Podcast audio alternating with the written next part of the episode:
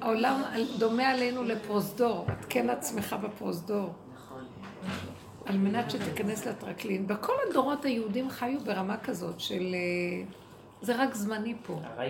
הרעי, ולא נתנו ממשות כל כך לעניין של החומר והסדר והזה. חפץ חיים היה לו בית עלוב, כיסאות שבורים, הכל, ופעם בא אליו איזה נדיב גדול.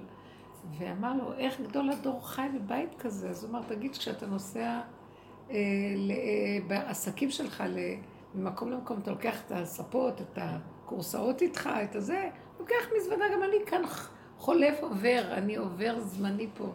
אז אני לא לוקחת את העיקר פה, זה רק זמני. כל כך יפה הנקודה, ואנחנו מאבדים, אני אגע בזה, כי אנחנו מאבדים את ה...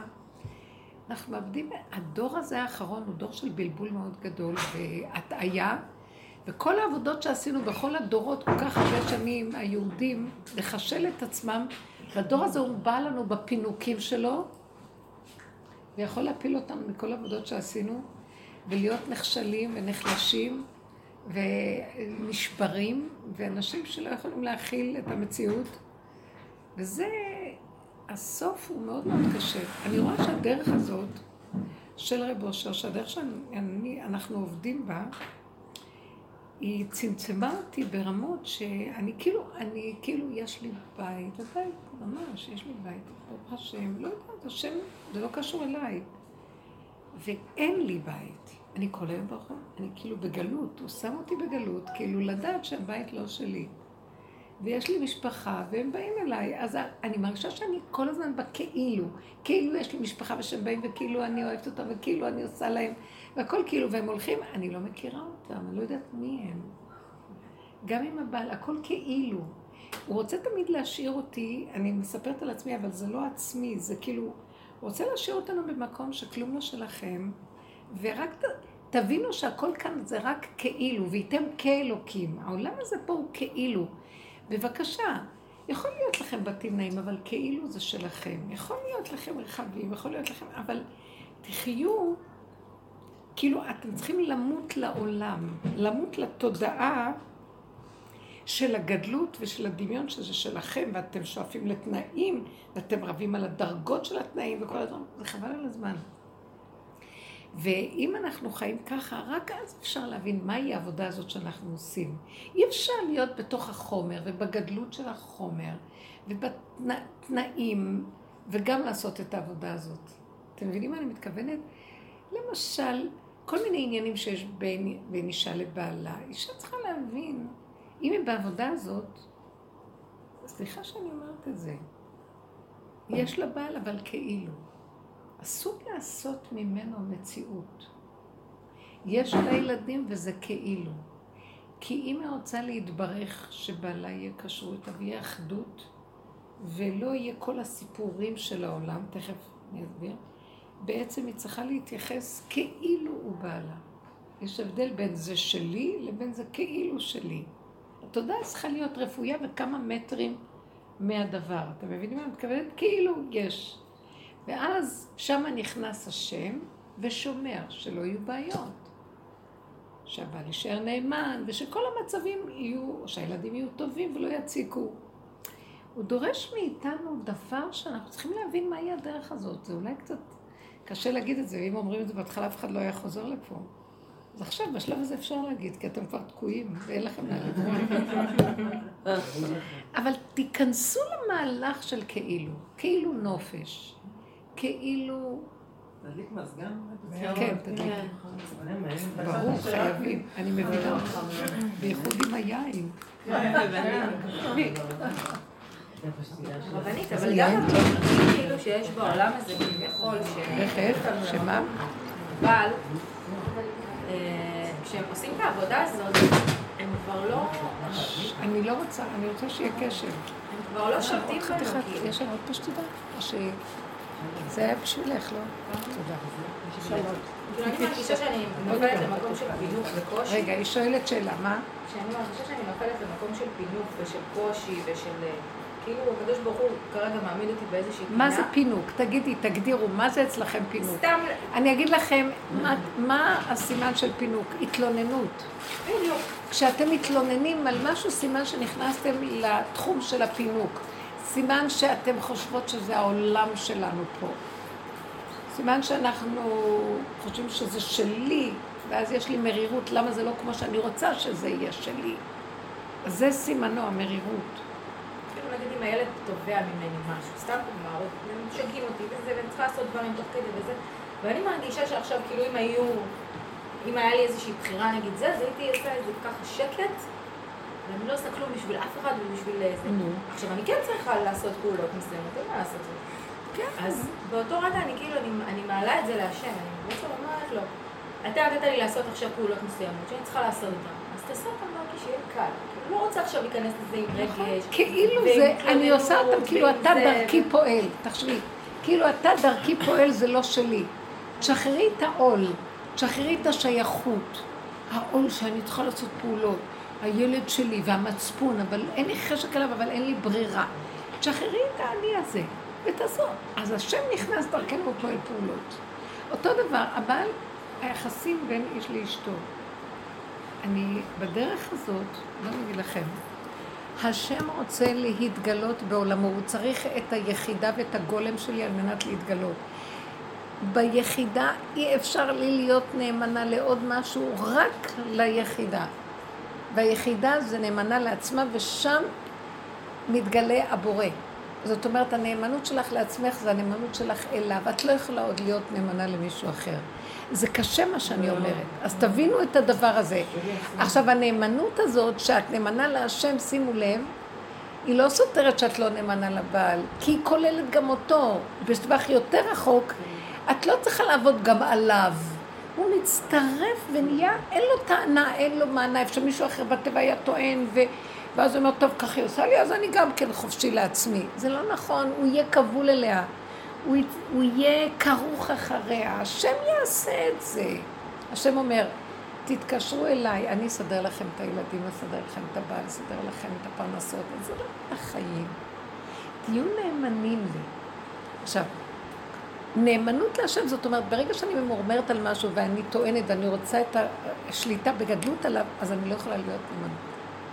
זה דבר שצריך להבין אותו, לשחרר את האחיזות, שעץ הדת אומר לנו, זה שלי, שלי, שלי, המדוזה הזאת, שהיא עושה שייכות לכל דבר לזה שלה, ושם מתחילים הכאבים.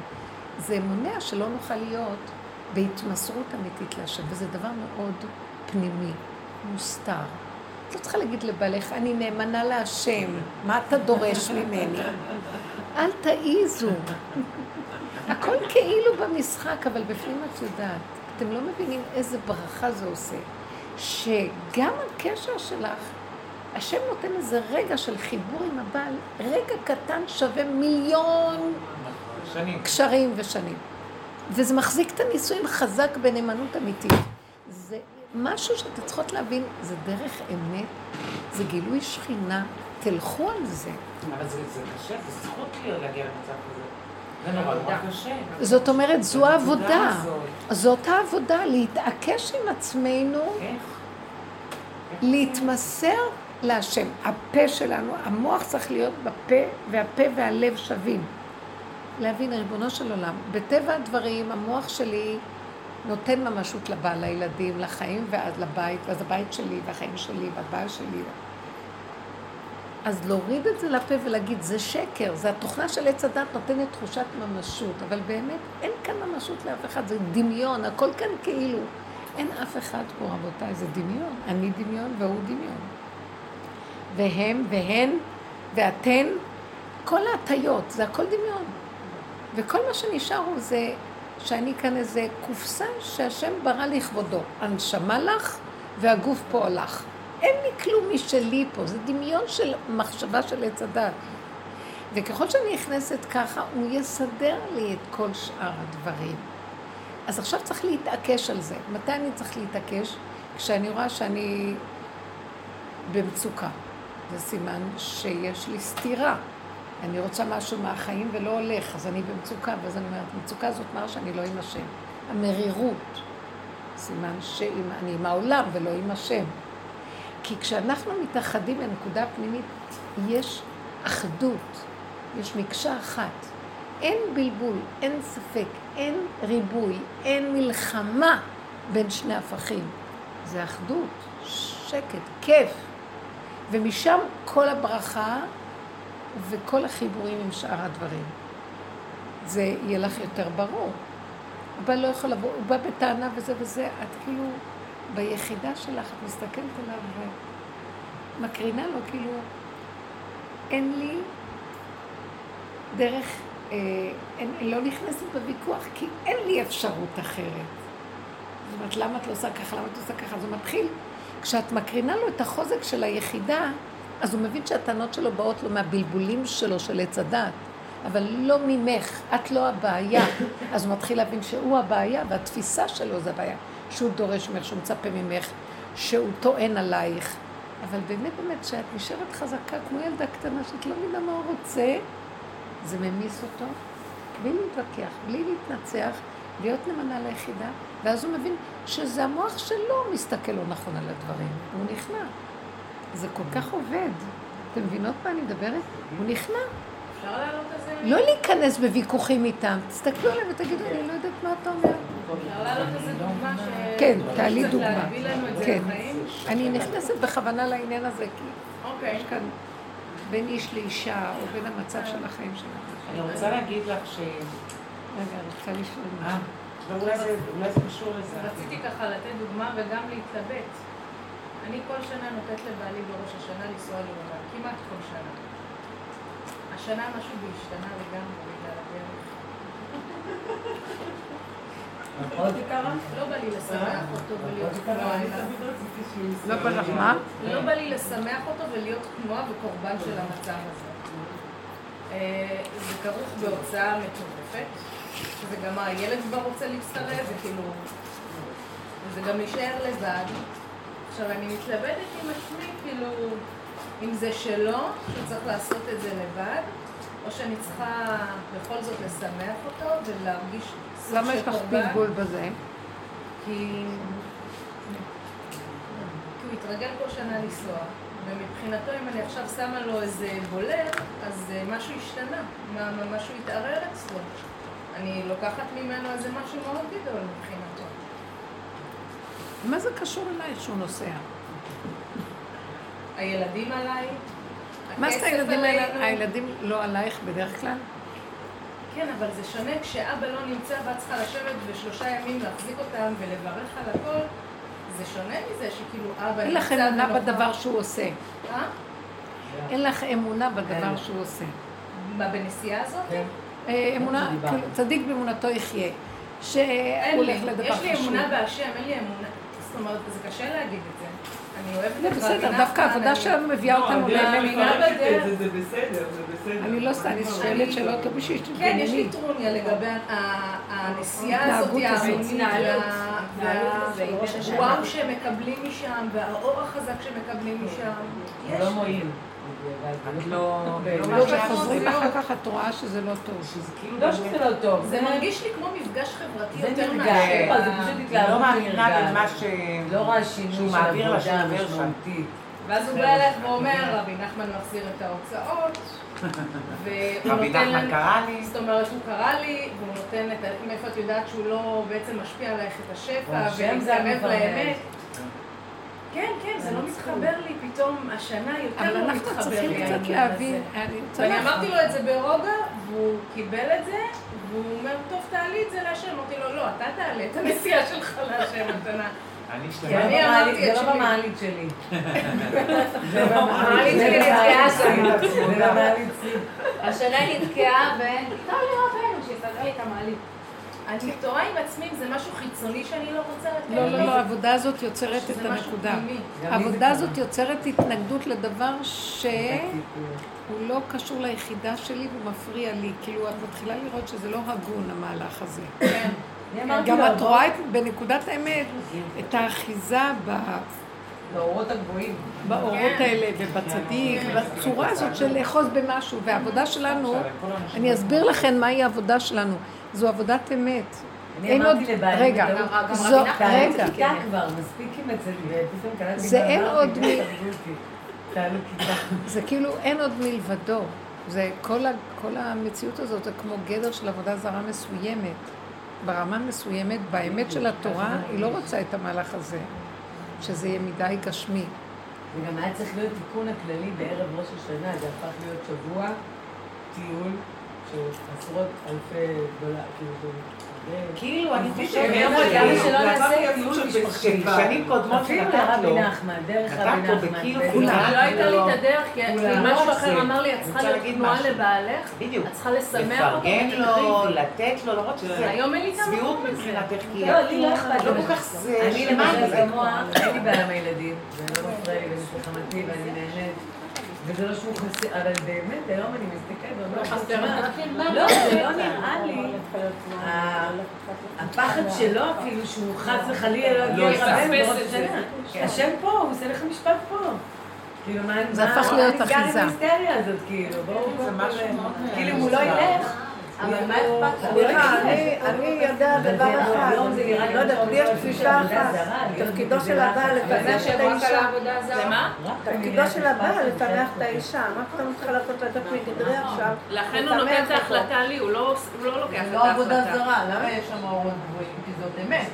אבל זה רבי נחמן, רבי נחמן גם היה צדיק, זה כמות של עשרות אלפים של יהודים, אנרגיה, שבאו להתפלל השם, ויש שם אנרגיות מדורכות, יש שם אורות רוחניות, אבל זה לא קשור אליי. זה רוחניות, לא? זה לא קשור אליי, שזה מה שטוב, לא, הם גם תולים בזה, הם תולים בזה את כל השנה שלהם, ואם הוא לא יהיה זה רבינה אחריה. מצד הדעת תורה,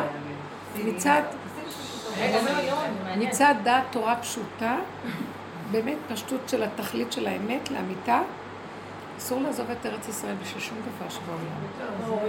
כי עיני השם אלוקיך הבאה תמיד מראשית שנה עד אחרית שנה, והאדם צריך להיות בפשטי פשטות במציאות החיים, והסתוונו למצוות פשוטות, למה שההלכה אומרת, בפשטות, הכל בגדר פשוט, ולא האורות והרוחני וכל הדברים האלה. האמת שרבי נחמן מסמל את הסוף של הגלות. הוא נותן תיקונים לקלקול של הגלות. אבל אם אנחנו רוצים סוף סוף להגיד, טוב, קיבלנו את התיקונים, בוא נלך על התיקון עצמו, בוא נלך על התכלית, שאחרי שמתקנים, הנה ההבראה, זה ארץ ישראל, והמצוות הפשוטות לקיים אותן בארץ ישראל, פשוטי פשוטות, בלי שום אחיזות של כלום, מצווה פשוטה. מצווה פשוטה הכי גדול ברמה שלה לקיים אותה בארץ ישראל. כל מצווה, תקיעת שופר בארץ ישראל, אינו דומה כמו תקיעת שופר בחוץ לארץ, כי עיקר מצוות ניתנו לקיים אותם בארץ ישראל. ארץ ישראל היא הארץ שכל המעלות של העולם, קודש הבריחור הייתה ישראל, חד ארץ ישראל היא מעלה מאוד מאוד גדולה שהיא, בעצם זה בית המקדש, זה השורש של כל המציאות של היהודי, זה התכלית פה. עכשיו בגלות, בגלל שהיינו רחוקים וזה הגלות, אז נוצרו תשוקות רוחניות, עפנו על עצמנו, מה שנקרא ברוחני, כי הפשטות הגשמית, האמיתית, תשתי, וככה בתנועה הזאת ובטעם הזה ובברכה הזאת השם איתך, ואין לאן ללכת, לאף מקום כדי לחפש אותו. זה ארץ ישראל, אבל בגלות לא היינו במקום הזה, אז אנחנו מחפשים אותו שם, שם, שם, שם, שם, אבל לא מעבר לים ולא בארץ רחוקה ולא בשמיים היא, זה בפרשת ניצבים. שזה פרשה לפני הסוף, שתי פרשיות לפני הסוף, כי אם בפיך הוביל בבך לעשותו, הכל מאוד פשוט, עולם העשייה הוא מדרגה הכי גבוהה, זה עולם האצילות, כשזה בא במקום הנקי והפשוט. אבל עכשיו, הנשמות קלקלו, והצדיק האמת רוצה להגיד להם, אני יכול לתקן לכם את הקלקולים לפני שתגיעו למדרגה של ארץ. אבל נעשה כבר 15 פעם, כבר אמרו את בטוחם, לא? אבל לתקן את זה, כבר אנחנו מסתכלים. בעלי גם עוד אתה, נותתיה, ביום שהוא אמר. זאת אומרת, לא, בסך הכל הוא כן נותן תיקונים של לפני, אבל הלכו, קיבלו תיקונים, די, אל תעשו מזה רוטינה, אל תעשו מזה... השאלה באמת, נכון לאישה להיכנס לזה מול הבעל, שנייה, זה העניין של כאילו, אם אני צריכה לעשות, נגיד, מפריע לי משהו, אם זה נסיעה, אם זה לא משנה, ואני רואה את בעלי עכשיו מייצג את העניין הזה, את הקלקול הזה, כל העניין. אם העבודה שלי, אם הוא לא, או העבודה שלי, היא בכלל מול השם. אני אמורה לראות אותו עכשיו נוסע, אותו מתקלקל, אותו כאילו, אולי האורות האלה בי והתשוקות האלה בי וה... הנקודה, עכשיו ביררנו את המה של הדבר, אבל איך עושים את זה, זה הבירור השני. קודם כל אנחנו מתחילות לחיות את מה שאנחנו רוצים להראות לשני איך להתנהג. אני צריכה לחיות את זה קודם. שהכל כאן והכל פשוט, ואין צורך בכלום. לא בזה שאת נותנת לו מוסר ומלמדת אותו את זה, מה שאנחנו מדברים. אלא תקיימי את זה עד בעצמך, שהכל פה ולא חסר לך דבר, ואין לך טענות, ואין לך מענות, ואין לך התלונות, ואיך שזה ככה הכל בסדר, ומצווה קטנה פשוטה. עכשיו נתנת ראש השנה, אני ראש השנה. עכשיו, אתה רוצה להיות איתי טוב, אתה לא רוצה, אני יכולה להיות עם זה איך שזה בפשטות. פעם, פעמיים, אחר כך את יכולה לעמוד ולהגיד. אז זה משפיע עליו גם, דוגמה אישית, מכניסה אותו למהלך של כולל, שבעצם הכל פה. כי את תחליטי לצאת מכל הסיפור הזה של יומן, מה שנהיה. אבל אנשים עוד צריכים תיקונים, והם הולכים לשם, ובמקום לקחת את התיקון ולבוא פה, אז הם, ותמיד כולנו, זה קורה לכולנו, אנחנו מתחילים נכון, ואחר כך הולכים לאיבוד בדפוס החיצוני של הדבר, ואיבדנו את התכלית, בשביל מה ללכת לשם, בשביל לעורר את נקודת התיקון, כדי להגיע לפה, אבל לא לעשות את זה שם תכלית. כי זה לא התכלית לחזור לגלות. איזה מין תכלית זאת לחזור לגלות שיש לנו את ארץ ישראל? אין מעלה יותר גדולה מאשר ארץ ישראל? אין מעלה גדולה יותר מאשר להתפלל פה? אין מעלה יותר גדולה בכל העולמות מאשר פה. אבל הוא הבטיח להם שהוא יוציא אותם בראש השנה. אבל הם הלכו בשביל זה. אבל הם הלכו בראש השנה. כל שנה הם במשפט. אמרתי, אבל התקדמנו, ועשינו עבודה. אבל גם רבי שמעון בר יוחאי, לכן יש כאלה מברסלב שלא הולכים לאומן, והם כמו רב לוזר וכל החבורה שלו בצפת, שרבי שמעון אמר, מי שיגיע אליי, הוא פרקליט גדול, אני יכול לפתור את כל העולם מן הדין. זאת אומרת שהוא הפרקליט בראש השנה שמליץ יושר. הוא הפרקליט, הוא בחינת פרקליט. אז אינו דומה ארץ ישראל. תראו, אני אמרתי לכם את המעלה עכשיו. יכול להיות שהבן אדם יגיד, לא, אני עוד לא במדרגה שאני יכול להגיד שאני יכול לנצל את ארץ ישראל נכון. אין ביזיון יותר גדול לארץ ישראל. זה כמו שהחכמים אומרים, אנחנו לא במעלה לקבל את הר הבית, שהערבים יהיו שם עכשיו. אין לכם ביזיון יותר גדול מזה לכנסת ישראל, לשכינה. כאילו, מה שאתם אומרת, אתם לא במעלה. אתם מחכים להיות מלאכים? הנה, אתם פה ארץ ישראל, רוב העם יושב על ארצו. כאן זה העיקר והתכלית, של זה נשאנו את עינינו כל הדורות להיות פה. אז המעלה הכי, וגם אני לא יודעת, אבל מי שבאמת מתקן לגמרי את הנקודה שלו, אני הייתי באומה, לקחתי קבוצה, ביקשו ממני שאני... ואז שהייתי שם, וזה אמרת להם, רבותיי, אני דופקת על הציון, ואני לא רואה שיש כאן אף אחד, הוא כבר מזמן בארץ ישראל. אז עכשיו הם כעסו עליי המארגנים, כי הם קבלו שאני אעשה נפשות לעניין השיווק. אמרת להם, לא, צריך לחזור לארץ ישראל. כי זו הייתה האמת הפשוטה, ואז הבנתי, לגבי עצמי נגמר לי התיקון הזה. הייתי שם איזה פעמיים שלוש. והתכלית להיות כדי שזה ייגמר, זה לא התכלית שנעשה שם קהילת קודש ברסלב. הולכים לגור שם, קונים בתים שם. מאוד דברים, רבנית, אפילו השיעור שנתת שם היה... דברים כאלה. לא יודעת. אני רוצה רגע, אבל... אני רק אומרת, התכלית היא לקבל את התיקון ולחזור. מה, להתיישב שם? לא הייתי באורות גבוהים, אני פה באורות גבוהים. לא, זה עדיין אורות גבוהים. אני נשאתי פעמיים מארץ ישראל, לא יודעת. צריך להיזהר מהאורות הגבוהים. לא, תכלית זה להיות בקטנה, בקטנות של ארץ ישראל, ההתמעטות, וזה המעלה הגדולה. חדדי את הקטע הזה של הבאתי אותו וקשה לי ליישם אותו. הקטע שאת אומרת שאתה עומד מול סיטואציה ואתה בעצם, הראש והלב צריכים להיות קדוש ברוך הוא, כאילו הראש והלב צריכים להיות ממש בהשלמה שאני מחובר אליו ובאמת זה רק סיטואציה וזה לא, ואז שם הוא נכנס ו... אבל זה לא שם, זה לא הראש. צריכים למחוק את הראש. העבודה הזאת שאנחנו מחוברים אליו זה רק בחלקים הנמוכים, אי אפשר להיות מחובר אליו בראש. הראש זה הרוחני, זה שם, זה אורות, ראש זה בלבולי מוח. אנחנו צריכים להוריד את זה לתכלס פשוט, בייחוד אנשים. קדושת ארץ ישראל, קדושת הבית היהודי, קדושת החגים והמועדות בפשטות, בגדרים שהתורה נותנת לנו, זאת התורה. לא בשניים, ולא מעבר להם, לא בעץ החוקה. אז זה המקום של הצמצום פה. אז מה עכשיו?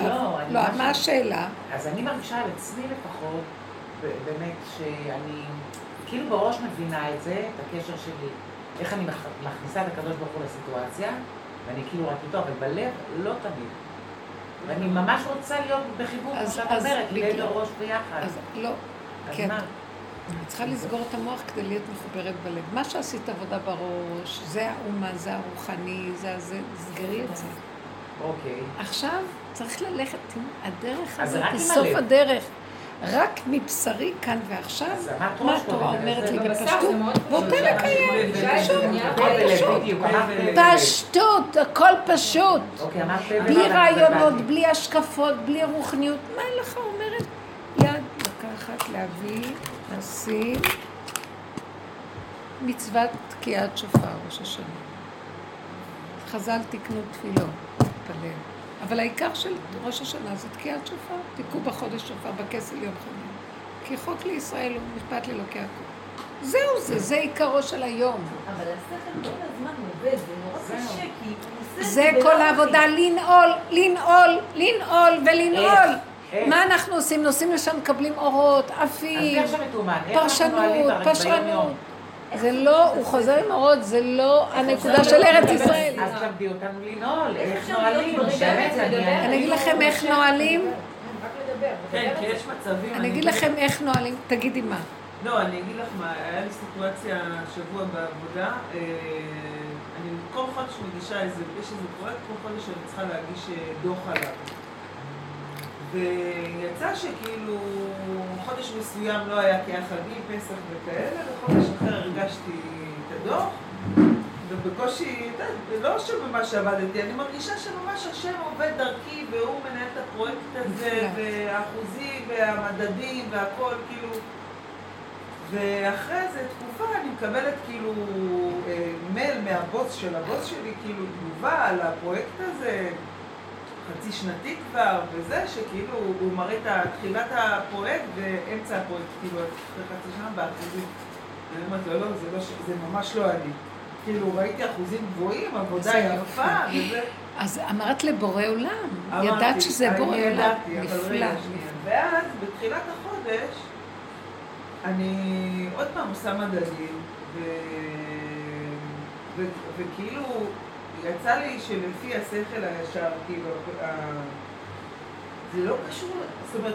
הנתונים. הנתונים מתאימים למציאות, אבל כאילו חסר איזשהו נתון שאני בעצם גם עובדת עליו, ולא ברור לי איפה הוא נעלם, ועדיין כאילו הדוח מעולה, ואני אומרת, אם מישהו יפרוט את הדבר, אין שום היגיון בתוצאות האלה. עכשיו לא, אני הולכת עם זה הביתה, והשכל נפתח לי, ואני אומרת רחב... לסגור, להגיד, אבא, זה אתה עושה, אף אחד לא יראה, אף אחד לא ידע, אל תתני למוח... ואני אומרת, יאכלו אותי, ידעו, כי אני לא מצליחה עליו, אין לי שום היגיון במה שקרה, אין, זה אחד ועוד אחד שווה קופסה. ממש, אחד ועוד אחד שווה קופסה, אני לא מצליחה להבין, כאילו, וזה מתמטיקה פשוטה, לא ברור למה קרה. אז רק תגידי לה, אם בא לך משהו שמפחיד אותך, תגידי לו, אבא, אליך, ואתה תסדר את זה, כי על פי טבע, איך אני אסביר להם? רק אתה יכול להיכנס, הם לא יראו כלום, ורק יהיו שמחים בתוצאות. תנו תפילה פה, כי יש לך סתירה. אז תנו תפילה, תסגרו, אבל אל תיכנסי. איך אני אגיד להם? לא אגיד להם. מה אני אעשה להם? לא אעשה להם. הם יגלו, לא יגלו. אסור לך להיכנס בזה. את תעוררי את החשדות שלהם על ידי החשיבה הזאת. למה לך להורד את השד עלייך? אני מנסה, אבל אני כל פעם נפתח וכל פעם אני לא יכולה. כל פעם תגידי לו, אבא חזק, אין עולם. אתם יודעים מתי אנחנו צריכים לסגור את זה חזק? אתם צריכות להרגיש את הסבל שזה יכול להביא לכם. החרדה שמא יעלו על משהו, ואני לא יודע מה לעשות. רק אז אני אומרת לו, אבא, אני לא מסוגלת לעמוד בכלום. רק אתה תסדר אותי, ועד עכשיו סידרת אותי. ככה תמשיך לעשות, ואל תיתן למוח הזה לקטרג עליי להיפתח. ולזמן לי ניסיון, אני לא יעמוד בכלום, כי הוא נפתח, כשנפתח פה גם נפתח אצלם, מה את חושבת? פה פתוח, תזהרו, תסגרו פה, גם שם נסגר. את רוצה שבעלך יקרה את הנקודה, תהיה חזקה עם הנקודה, תסגרי וככה. גם אצלו לא תהיה אפשרות אחרת. אתם לא מבינים שאתם בהתדיינות יתרה עם עץ הדת שלכם, שם נפתח לו עץ הדת, והוא יענה לכם וישיב לכם, וויכוחים, זה לא יעבוד. לנעול, לסגור, להיות בדיוק. אנחנו נועלים אחרי שראינו איפה נקודה. את רואה בחוש שזה היה כאן השכחה? את רואה בחוש שיש כאן נקודה שלא הייתה בשנים הקודמות. בשנים הקודמות נתת לו, השנה יש לך התנגדות. תגידי לו, אבא, רק אתה נכנס בתוכי. תכניע אותו לנקודה. למה השם שם לך התנגדות? כי השם רוצה לשמור אותו שלא ייכנס בגדר כמעט עבודה זרה. תדעו לכם, בגלל זה הוא הביא לך התנגדות. והיא עושה עבודה, הוא שקט לי. עוד פעם תסביר את זה. אשתו משמרתו. מי שנכנס בעבודה הזאת, כל הסובב מתחיל להתקבץ לתוך נקודות אמת, והשם שומר עליו, על הבעל, על הילדים, על אלה שקשורים אלינו. תדעו לכם שזאת עבודת אמת לאמיתה. זה הגילוי שכינה. העולם הלך לאיבוד. גם רבנים, גם אורות, גם דרגות, אפילו בהלכה הלכו לאיבוד. הלכו לאיבוד בהרבה דברים, כי ההתרחבות מדי גדולה. והשטן מסוכן פה. הכל מה זה שטן? זה נקודת אמת שהתרחבה מעבר לגבול שלה, זה נהיה שטן. אבל אי אפשר לעבוד מעבר לעבודה שלי עם עצמי. אני לא יכולה לבוא ולהרצות את זה. לא לעשות את זה, אבל זה לך שלא. אני לא יכולה לבוא ולהגיד, טוב, אני כבר לא מתאים לי הסוג הזה של עבודת השם ככה וככה, אז אני לא רוצה לעשות. אני לא יכולה להעלות את זה אפילו על שפתי, כאילו, לא יכולה לבוא ולהשפריץ את זה. אני צריכה לעשות העבודה הזאת, אני והשם. אני רואה את זה כל פעם שאני מדברת אפילו נקודה. נקודה בזה, כאילו הקדוש ברוך הוא מעביר את זה ישר, עליי זה מתפוצץ לי בפנים. כשאני עושה עבודה של שקט ושל פוק ושל... וזה סבל באיזשהו מקום מסוים, אבל אז אני רואה שהוא נכנס, הוא מתערב ומסדר לי, אני לא צריכה להיכנס לזה. אבל זה באמת עבודה, כי אם אני לא עושה עבודה יסודית, זה לא יקרה, הוא לא יקרה. תדעו לכם. שזה השלב שלך, שאל תצאי, כי המוח יכול לגנוב הסברים, ואז הוא ידע שזה מעץ הדעת. אבל יש שלב שאת הולכת, מתאפקת, עושה עבודה, זה לא שלך כפי, שהשם ייכנס דרכך ואת תדברי איתו, והוא יקשיב, כי זה השם מדבר וזה לא את. וזה שלב הבא. אז זה תהליך, לאט לאט. כי יש פעמים שאת לא מתערבת, את לא אומרת, את עושה את שלך, ופתאום יוצא לך נקודה חזקה של דיבור, ואפילו מוסר, ואפילו מהלך, והשני מקשיב. זה השם מדבר ממך. כי את גם הידיים והרגליים של השם. אבל אל תקדימי את המאוחר, כי יש תהליך לקודם. אל תיכנסי איתו בוויכוחים. לא נכנסתי. רק תגידי, לא מתאים לי יותר. אני מאוד מעריכה אותך, אני מכבדת, אני נותנת, אבל נראה לי שזה... זה הפך להיות לאיזו רוטינה, שהיא לא מפרנסת את הדבר נכון, ואין בטעם. זה כאילו, התאמצות בחינם, אין לזה תכלס. אנחנו רואים את זה על חניות, אבל לא התכלס, כאילו, אין כזה תכלס בגעתי, כאילו מרגישים שהם נמבאסים לחזור הביתה, כי עכשיו בעיקר את הנקודה, זה כאילו, כשאתה הולכת בילדים, זהו, נפחו את זה כאילו לעיקר. זה העניין. לא שמבטלים לגמרי את הרעי. נשארים באותה כיתה. כאילו אנחנו צריכים ביקור. אז מתי יגיע הסוף של הסיפור הזה? כאילו, כל שנה אנחנו באותו מקום, אז בשביל מה אנחנו... תדעו לכם, אפילו כהנים עובדי השם, היו משמרות כהונה בבית המקדש, היו משמרות כהונה. והם היו בהם לשרת שבועיים בשנה. היו משמרות, וכל משמרת צריכה לשרת, שבועיים בשנה כל משמרת. גם הם כשהם היו ממש מבודדים בשבועיים האלה, ורק קשורים בעבודת השם, השם לא רצה שזה יהיה התכלית. אחרי זה הם ירדו וחזרו לבתיהם, חרשו וזרעו ועשו עבודות והיו שייכים לעולם. השם רוצה להתגלות דרכנו בעולם, וזה התכלית. מה שבגלות לא הייתה ברירה, היינו חייבים לחיות בריחוף, כי אם לא ניתמה מהגויים. ארץ ישראל, שים את הרגליים למטה, והנה השם אלוקיך בא תמיד מראשית שנה ודחית שנה בתוך האדמה. זה המעלה של ארץ ישראל. שאתה זורע וחורש וחי עולמים איתך כל רגע, עושה מעשים פשוטים, התכלית של כל עולם התורה והידע והדעת, זה העשייה. העשייה היא התכלית, סוף מעשה במחשבה תחילה, זאת אומרת המחשבה מתחילה והתכלית זה העשייה. אנחנו בגלות עפנו מהעשייה ונשארנו מדי ספרים, רוחניות, אורות, הבנות, השגות, הלכנו לאיבוד. אני פותחת ספרים של חסידות, שאת אומרת, כל כך הרבה הבנה גאונים, אבל יואו, איזה איזה הבנות על הבנות על הבנות על הבנות, גאונים. אבל זה ארץ ישראל פשוטה, הכל מאוד פשוט. ילד קטן שעושה דבר פשוט, הוא גדול מאוד אצל השם. תבינו את הדבר הזה? זה רובד אחר לגמרי של גלות, זה הגאולה. פשוטים אוכלים שותים, וזה שכינה איתו. אתה אוכל, היא אוכלת איתך. אתה מדבר, היא מדברת ממך. אתה מסתכל, היא רואה אותך דרכך. מה אתה עוד רוצה? זה לא אתה פה והיא שם. זה דבר אחד מיני ובי. זה התכלית פה. זה ארץ ישראל, זה הקדושה. ואנחנו בגלות אומרים, לא, אני פה והוא שם. אני שואף להגיע אליו. לאן אתה מגיע? לאן תגיע? רבותיי, זה הדמיון. וזה הגלות. ואנחנו רוצים להגיע לפשטות. אין שום דבר מעבר למסך. ככה תחיו. זה הכל הוא. זהו. יכול להיות שתבוא תודעה אחרת ותתלבש, אבל חייב קודם כל להגיע למדרגה של איך שזה ככה בפשטות. וכל הריחוף הזה שהולכים, זה מסוכן. כאילו, עשו את זה ערך בפני עצמו. זה יכול להיות אמצעי, אני בעד, זה אמצעי. כן. זה אמצעי לעורר את הלב, להגיע לתכלית שאנחנו מדברים עליה. אבל לא שזה יתקבע כשיטה ומציאות. וזה דרכו של הטבע, לקבע אותנו בדפוס הקבוע. בואו אני אגיד לכם נקודה.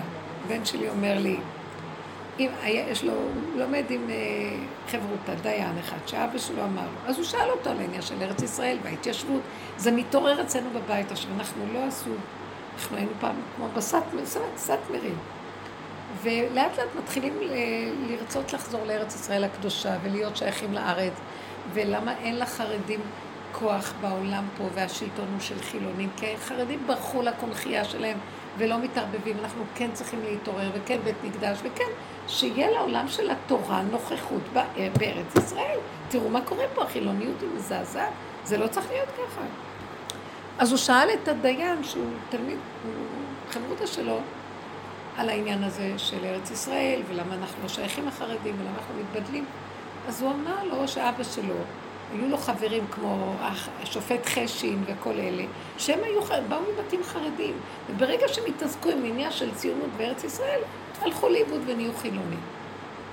אז אבא שלי אמר לי, אז כל מי שנוגע בנושא של ציונות נהיה חילונים. אז אנחנו לא הולכים על ציונות. אז הבן אמר לי את זה, ואז אמר לי, תראה, מה שעשו החרדים, אז מלשון חרדה, פחד. אז הם סגרו, לא, ואז הוא אמר לו, אשרי אדם מפחד תמיד. כן, אנחנו מפחדים להתבלבל מהעולם פה. אז אמרתי לו, מה שהחרדים עשו זה אשרי אדם מפחד. מה שהחילונים עשו זה הפקרות, לא מפחד מכלום. מה שאנשי אמת עושים זה אשרי אדם מפחד תמיד. הם הכניסו את עצמם החרדים למקום של אשרי אדם מפחד. אני בגדר מפחד, שלום. אלה אמרו, אנחנו בהפקרות, שלום. אנחנו אומרים, תמיד, מה המדרגה של התמיד? כל פעם מחדש, מתעורר ועוד פעם, מתעורר ועוד פעם, מתעורר ועוד פעם. אל תיכנס לתרדמת של, כמו שנגיד, אני כבר מסודר, אני חרד, זהו.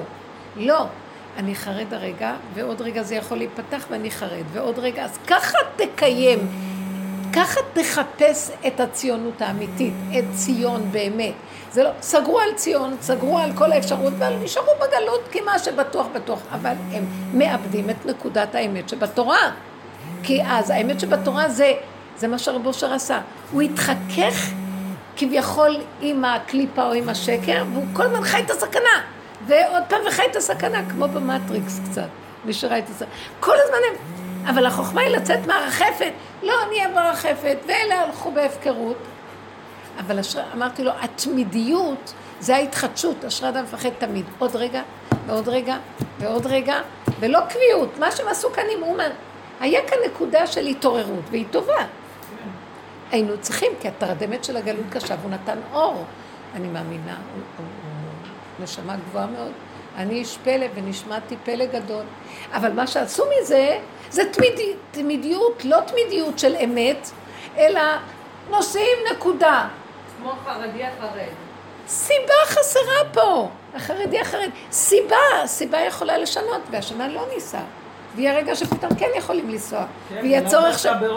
אי אפשר לדעת כלום, אבל עשו מזה, מי שלא בא אליי כאן, מי שלא עושה לי ככה, מי שבא זה, זה גדר של עבודה זרה כמעט. זה לא לעניין בכלל, אין כאן את ההתחדשות של גילוי שכינה וסיבה. והדרך שלנו היא אמת לעמידה, זה גילוי שכינה וסיבה. אמר לי, אמא, הגדרת את זה הכי טוב. אשרי אדם מפחד תמיד, זאת אומרת תמיד ואין תמיד, תמיד ואין תמיד, תמיד ולא. כאן זה הסתדרו להם באיזו קופסה מסודרת והלכו לישון עד יום ראשון. ואין ארץ ישראל ואין כלום. ובאו החילונים, תפסו את המקום הזה ותראו איך הארץ נראית. כי אנחנו תלמידי חכמים ואנשי התורה ואנשי אמת לא באים לדבר כלום. אז למה שהארץ לא תראה ככה? השתלטו החילונים פה, זה מזעזע. מה שעשו לעזריה זה, זה נקרא משפט. מה שעושים פה זה נקרא אמת. שיהודים נרצחים וערבים הם מהודרים, מעוללים. מעניין פה.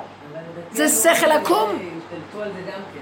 מה? לקחו וחיברו את שני הציונות הדתית, החרד"לניקים, שהם גם עושים התיישבות. והם גם מנסים לעבוד בתוך זה, והם כן נטמעים בחברה החילונית וחיים... הלכו לאיבוד, אין אמת. והאמת, כזה דבר היא האמת. תקשיבו לי טוב טוב. האמת זה סיבה. אין, תקחי כלל, רעיון, ערך. את צריכה לצרף אותו לסיבה. אומן, אורות, בסדר. את צריכה סיבה, אם הסיבה לא, אז לא. זה נקרא גילוי שכינה. רב אושר תמיד אומר, סיבה זה אין סוף מתגלה בדבר, והוא מנחה אותך, זה לא העיקר, יש לך ערך, זה צדת. מה זאת אומרת סיבה? ערך ביחס להסכמה והתאמה, נותנים לי רשות או לא. מה הסיבה? מה יכולה להיות סיבה? טוב ובאהבה וחלילה תיכנסי לאיזה מחלוקת בגלל הערך הזה, כי עכשיו את עשית מהערך הזה מציאות נמצא שהמוח והרעיונות שלו זה התחלה וידעת והשבות אל רבך זה סיבה, השם נותן רשות או לא? פותחים את הדלת או לא? זה לא העיקר, יש לי רעיון. כל שנה זה בכאבים ובתשלומים ולחצים וכל האנרגיות של העולם חודש לפני, חודש אחרי הנסיעה הזאת. כן, הם קוראים לכל ההתנגדויות מניעות. כן, מניעות, להגיע לצדיק, זה המניעות של הצדיק. יש לזה דבר סך. מניעות, אני אגיד לכם, מניעות שייכות בעולם הטבע. יש טוב ויש רב, יש מלחמה. בעץ הדעת טוב, לעומת עץ הדעת רב. יש מניעות. באמת, יש סיבה. כי כשהסיבה אומרת, תעשו, אין מניעה. כל השערים פתוחים. יש ברכה, הצלחה, שמחה, ואתה לא מרגיש שום מאמץ ועמל והגיע. וזה נקרא גילוי שכינה. קו האמצע זה קו האמת שאנחנו מדברים עליו. והם משתמשים בקו של הטבע. יש מניעה לדבר שבקדושה, כי זה לא קדושה, קדושה זה קו האמצע, זה גילוי השם.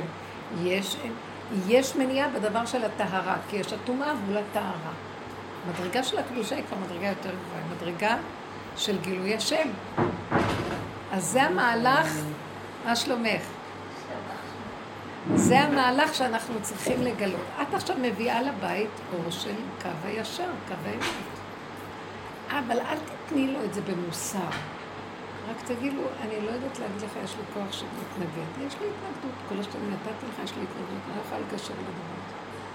זה מראה שזה לא מובן מאליו, כל הסיפור הזה, כל פעם. הקדושה זה לא קביעות ותמידות שיש גם הפסקה בה, כשאדם צריך להתבונן. אולי זה לא טוב לו, אולי זה לא נכון לו, אם יש התנגדות. אולי כבר עשינו את זה כאן, מספיק פעמים. כל הזמן אני החלטתי בשנה, אני צריך להבין איפה באמת האיזון הספציפי שלי, באינדיבידואל שלי. זה לא בשכל נמצא, זה נמצא בבשר, תשימו לב לבשר, יש לך התנגדות, את לא יודעת למה, נמאס לך, את לא יודעת, עצבים. זה נקודה, זה נקודה. כי המוח מתקבע ברעיונות, והוא רץ אחרי הרעיונות, זה ערך נהדר.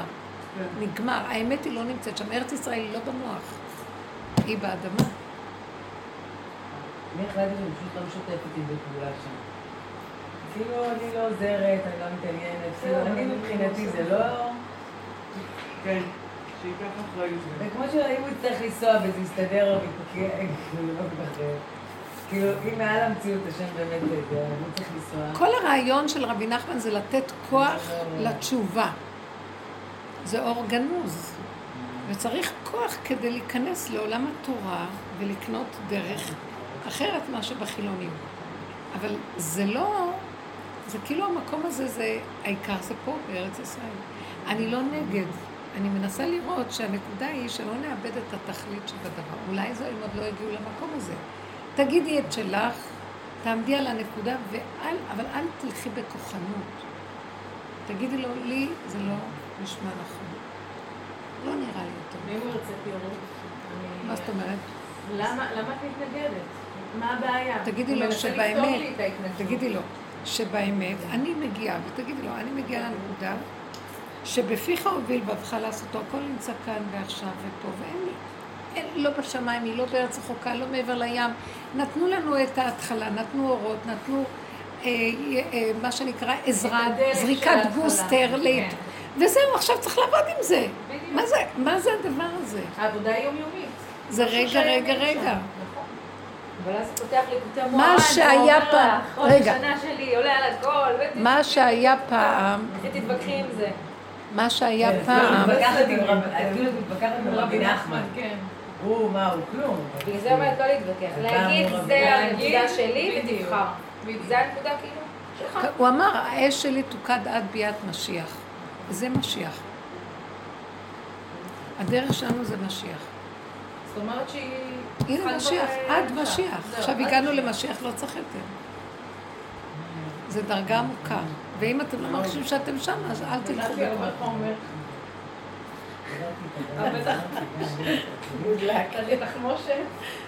משיח ישך בפתחה של רומי, ושם השם איתו. לא חשוב איפה נהיה. איפה ה-state of mind שלנו? זה לא חשוב איפה נהיה, זה לא תלוי אם זה יהיה שם. זה לגמרי מהכל, אתם לא מבינים? שעשה מה שהוא רוצה. אני לא מתקבעת בערך. אני שליחה שלך, אנחנו צינור וכלי לדבר. מה שאתה רוצה תעשה איתי. כאן ועכשיו, אתה רוצה תשעה אותי, אתה רוצה תשלח אותי. תראו לכם שעוד הגולם, הבהמה אומרת, כמה חרשתי, עשיתי 40 קילומטר. מה אכפת לה? חורשת, עושה צונחת, עייפה, תנו לה לאכול. לא קשור אליה כאן כלום. ככה צריך להיות, הבנת את זה? אני ממחישה לך, את צריכה להיות מאוד בזהירות עם זה, כי את קודם כל תקלטי את זה את ותעבדי עם זה את, ואחר כך דרכך הוא יבין את זה. אל תצאו עם הרצאות אליהם, כי לא יבינו. הגברים עובדים אחרת, הם עובדים עם ערכים בשכל, הם מאוד בטבע של הדעת. ואנשים עובדות עם ההשבה אל הלב האמת. קשה מאוד, ברוב הגברים לא עובדים עם נקודות האמת. התיקונים שלהם זה במוח אבל משיח עובד עם האמת, הוא מתחדש איתה כל רגע, ואין לו מקובעות בכלום. אין לו פינה קבועה לכלום. אבל הם שם, הם בטוחים שהם מביאים את המשיח. כן. אני גם מרגישה שכאילו בדרך הזאת, באמת כאילו, כל פעם מוריד אותי מאיזו כלליות מסוימת, מאיזו כלליות מסוימת. לצורך העניין היה לפני זה כמה זמן פורסמה מסיבת נשים, רק לאנשים מוזיקה ששייכת לעבר שלי, ובשבילי מוזיקה מהסוג הזה במסיבה רק לנשים, זה וואו. אני הייתי בטוחה שאני פותחת את המסיבה. באמת. הוא כבר לא ייתן לך מותק מי שבא לדעת. לא, בהתארגנויות, ואחותי צריכה לבוא, וזה. יום לפני יצא לנו להיפגש שתי חברות, חברה שבאה מחכו לביקור, אני מתפגש וזה, והיה כל כך כיף. וטוב, והכל היה מושלם, וכאילו, היה שם כאילו, גם הרגשתי שהשם ממש תחס בדבר, כשזה התנהל בך, כשזה קרה בך, כשזה הכל, ובאתי והייתי ממש שמחה ומאושרת, ולמחרת החלטתי שאם אני אלך למסיבה, זה תהיה התרחבות מבחינתי. ככה, כאילו השם אמר לי, אני אגיד לך איפה ליהנות ומה ליהנות, וזה יהיה הכי מתוק שבא. מתרגשת. ממש. ואני צריכה להודיע לאחותי, כאילו, שאנחנו לא נוסעים, ובפיה, למה לא הודעת לי, כבר חלתי זה, ופעם, כאילו, בעבר, אם הייתי יכולה, אולי היה לי ספק שלא ללכת, אז הייתי הולכת, כי כבר קבעתי. כן, נכון. כי כבר אני צריכה... כי עכשיו נאמנים לסיבה. בדיוק. ואז אמרתי, אני מצטערת, אני מרגישה שאני אגזים אם אני אלך. כאילו, זה כבר... ובאמת, אפילו אחרי צהריים שהייתי עייפה ביום המחורת, זה היה רגוע, והשם סידר שהילדים היו חמודים, כל זה רביצה חפת ואגבית. כאילו... ביצע אותה. אבל לא, לא היה לי בראש, כאילו הייתי נאמנה באמת לנקודה הזאת. רואים, זה הנקודה. ובעלי היה בשוק, אומרים שתדעי לך, ממש הפתעת את זה. את לא מבינה, תלכו בדרך, הם יעריצו אתכם, הוא יעריץ אותך עם נקודת האמת שלך. אל תצעקו, אל תתנו מוסרים, תהיו חזקות באמת, תכילו אותה, תאמינו בה, תתמסרו אליה, תהיו נאמנות לה, הגברים יעריצו אותנו והם ישתנו. כי זה הסוף הוא רק על ידי נשים. נשים יביאו את הגאולה. והגברים אין להם פתח איך להביא את הגאולה, הם מבולבלים עם הדעת. והנשים יקומו כי אנחנו באות במקום אחר, והגברים יעריצו אותנו. קמו בניה וישוע בעלה ויללה, רבות בנות עשו חיל וכולי וכולי. כי היא בכותרת, היא רצה בנקודה שהוא לא יכול להגיע לשם. תתעקשו על זה. לא להריב ולהתווכח. בעלי כבר פעמיים השתחווה לי, הוא אמר שנאמרו או שלא. לפעמים הוא תופס כאילו את הנקודה אחרי שאמרתי לו, אז תגידי לו בעדינות שזה לא אלייך, זה השכינה שמנהלת אותנו. כן, אני תמיד מחברת את השם. תחברו את השם, זה לא שלנו פה כלום. וגם כשהוא עושה לך את האישור בעבודה והכל זה, הכל אבא זה אתה תודה, תמשיך ככה. אל תיתני להפריע לך. לא, גם לרגע, אתה להתרחב. עם העניין של העבודה, אני גם אומרת, אני מדברת עם הצדת, עם השם, אני אומרת, רגע, אבל אם אתה עכשיו, עד עכשיו הייתי עם זה שאתה עושה, אז מה עכשיו אתה מבלבל אותי? כאילו, אני מנסה באמת להבין מה קרה פה, והוא סוגר. לא להבין. כן, כי התכלית של האמת זה אין הבנה. בעץ הדת יש המון הבנה. וכאילו, הוא ישר אומר לי, טוב, תדברי עם הבוס, תסבירי לו, לא, תרדי, זה השם. עוד פעם, רץ לפה המחשבה, לא, כאילו אני מנסה, כאילו בעץ הדת אני מנסה למצוא פתרונות לתוצאות. אתם לא מבינים, מה זה בדיוק איפה שדוד המלך, מלך מבית דוד יבוא, ויגאל אותנו מהסיפור הזה. תראו מה שקורה להם עם הדעת שלהם, הם מסתבכים, כל היום חוקרים ונופלים על אנשים ועוד פעם ועדות חקירה ועניינים ועל פי שכל ועל פי שכל ויבוא משיח בן דוד וינהל את המדינה ושום דבר לא על פי שכל והכל ילך ושום מספר לא יהיה מסודר עם השני והכל יזרום. אתם לא מבינים שזה אור חדש אמיתי? זה יהיה משהו חדש שקשה להבין אותו על פי שכל. אנחנו חייבות לבנות את הכלי ואת התשתית שזה יגיע. אנחנו הקרקע לדבר. זה מה שנדרש מאיתנו להיות קרקע לדבר, להכין את התשתית שתבוא חשיבה מלמטה, לא מלמעלה, סוג אחר. לכן. אני לא חושבת שזה לא בסדר לנסוע לאומן. הם הופכו את זה. בנקודה, כן, הם לא באו.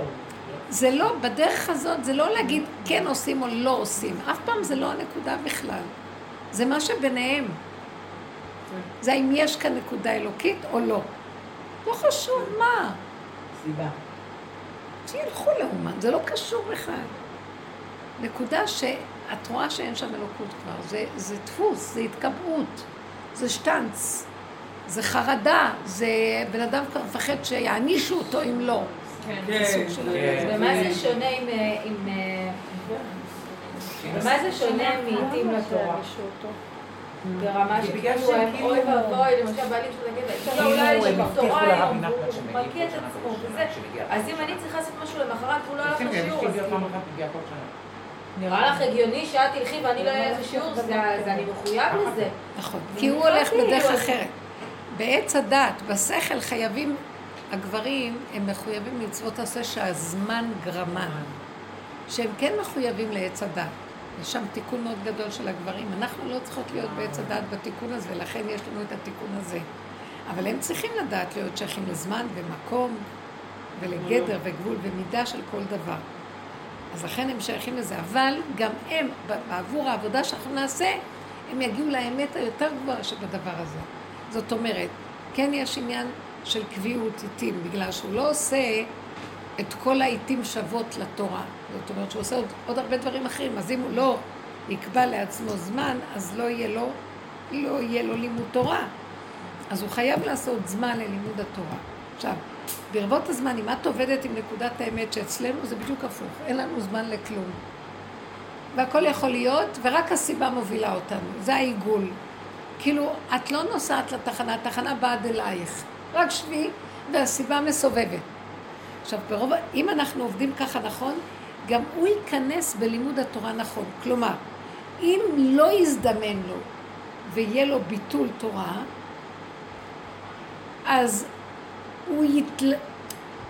הוא ייכנס במקום הזה והוא לא יצטער וישבר, כי עצם זה שלא יסתדר לו, גם זה בורא עולם. זאת אומרת שלא יהיה לו, אם זה טוב, אם לא, הלך עליי. הוא ישתלב איתך בשעה, תתני לו את הכוח להבין שהכל, גם שם ידך תלכני ותוך הזן ימיניך. אם עסק שמיים שם, אתה בהציעה שאול הינקה. אין מקום שאתה לא נמצא שם. אז הוא לא ייכנס לעטרף הזה של השיגעון, איבדתי את החיים שלי. אלא באמת באמת הוא יראה, אם זה נקודת אמת, שזה לא הפקרות וסתם, ולא הלך לי, אז זה היה בורא עולם, ואני נכנע לסיבה שלו. אז את מכניסה אותו בתורת אמת, זה נקרא. הוא נשאר בתורה, אבל הוא מכניס אותה לאמת. תבינו כמה אנשים בדור האחרון נצטרך להכניס את העולם יותר לאמת, כי העולם הלך לאיבוד, כולל בתורה. כמו שאמרתי לך, שהדיין הזה אומר לו, מה שבטוח, בטוח, אם לא, אנחנו נלך לאיבוד. בבן שלי אומר לי, אבל אני מרגיש שזה גס, זה סוגר, זה לא נותן פתח לאפשרות. רב אושר היה נשאר תמיד רוטט, דרוך, ערני, לאפשרויות שבתוך זה מתהלך משהו חדש. זה לא סוגר, ברור, כן, מוחלט ולא מוחלט. שום דבר לא, זה מה שבין לבין. דעו לכם שזו האמת, היא מתחדשת, היא מתקדשת. היא אף פעם אינה דומה לרגע הקודם ולבא. וככה זה צריך להיות. אין שיטה, זה לא אין שיטה. אין שיטה, בדיוק. בעץ הדת מתקבעים בשיטות. גם בדרך הזאת, אני מנסה לעשות אותה שיטה. כלום לא מסתדר לי. שיטה. לא, אני לא יודעת. כן, נגמרה טוב פשוט. בין המצרים הזה אחר, נגמרה האכלה די, גם העצמות נמאסתי. נדמה שהשכינה נמאס לה גם. נמאס לה שנוח לנו בגלות הזאת, שהתרגלנו לסבול ולהיות יכולים עוד קצת. נמאס לה שאנחנו מביאים דעות שלא משפיעות ממנה ולא מתנתקים מההרגל ודורשים אותה. מוצאת את עצמי בגבול שכזה, דורש ממני לעמוד צעד לפני הגדר, כי הגדר חשובה ומצלה. ביחד עם זה, משהו בפנים מבקש תתעוררי כבר. השכינה יושבת לבדד כאישה עגונה ללא מענה. יאמונה מסבלה, מחכה כבר 1949 שנה לחזור הביתה לבעלה, ואין הבית. ואת נשארת בהרגלים שלך. טוב, אז שיבוא משיח. נו, ממש רוצים שיבוא. בינתיים נצום, נפקה, נשב על הרצפה, ונמתין שגם זה יעבור. ונחזור להתחדש בעוד איזה בגד רוחפת שימלא את החלל. נשים קצת מוזיקה שתשיח את הדעת, כדאי, 3 שבועות ותאומה. באמת תודה. הזכרתי השבת בשיר, הנובים הגיע, הזמן גיעו לכם. מעניין שכך יקרא המשיח מגש בית המקדש, למי שיהיה אז במעמד הגאולה הנובים. וואליה, אמרתי לעצמי. מה לי ולענבה? אוי לרגע שלא יקרה בו מה שרציתי. בחוץ אמרח את ההבעה הבוגרת והמגינה כהניאלי כזו, בפנים בוחן כליות בלב ויודע שאני עוד אוחזת באישות מדומה. אבל זה מה שמשיח צריך. חיילים עם ענווה. כאלה שלא מעניינים אותם לא הטוב ולא הרע. לא מעניין אותם איך זה נשמע ונראה. מקסים, לא מקסים. לא מעניין אותם אם זה בדרך שלהם או לא. זה תמצית הדרך. אין להם עניין עם אף אחד, לא כעס ולא טרוניה ולא עבודתם. היא איך אך ורק עם עצמה בשביליתה. להיות בעין ולא בעניים. ויש להם שמחה של תינוק שתלוי באימו ולא דואג לכלום. יש לו צרכים שמתמלאים כי הוא בגבול שלו. הוא לא יכול יותר להיות מעכשיו לא גבול עלינו. הגבול דורש מאיתנו ענווה, אין דרך לבנות אותה אלא ולהודות באמת. לא בפני האחרים ולא העניין, בפני עצמנו ולפני בורנו. ולהתבונן בתוואים והמידות שלנו בלי לעשות עניין ודרמה. הגבול דורש גאולה. הגבול דורש זעקה לצאת מהרגל והנוח. בגבול שוכנת שכינה, ובריך הוא הבטיח לשכינתה, ושבו בנים לגבולה. נשים, יש לנו עבודה, שנבורך בענווה, שנברח מהבריחה אל האמת, שנכיר בגבול ונפסיק ברמה, אני יכולה ומדומה. אנחנו לא יכולות כלום בלעדיו, ולא יכולות לשרוד יותר במצרים האלה. שנזעק אבא די, תתערב, אני לא יכולה לסבור לצום אחד יותר ויותר די. מאוד נפלא. יפים. זה טוב, זה חלק, גם אולי זה איזה קטע שאפשר לשים מתלמידות מהדרך. תשאירי את הקטע הזה, את יכולה לכתוב אותו ב... ידעת איזה פוסטים יש לך? צריך להפסיק פוסטים, אני חייתי שעון לכתוב, כאילו... זה דבר שאני מפשוט לעשות. את יכולה להעביר את זה אולי לרינה, ורינה תעביר את זה לאסתר, ושתכתוב תלמידות כותבות, שזה, יש מדור כזה שאפשר לעשות. נחמד מאוד, מאוד יפה. תכתבו, תגידו, תביאו. זה האמת הפשוטה, שזה נובע מהדרך. תחליט, אי אפשר כבר יותר כלום.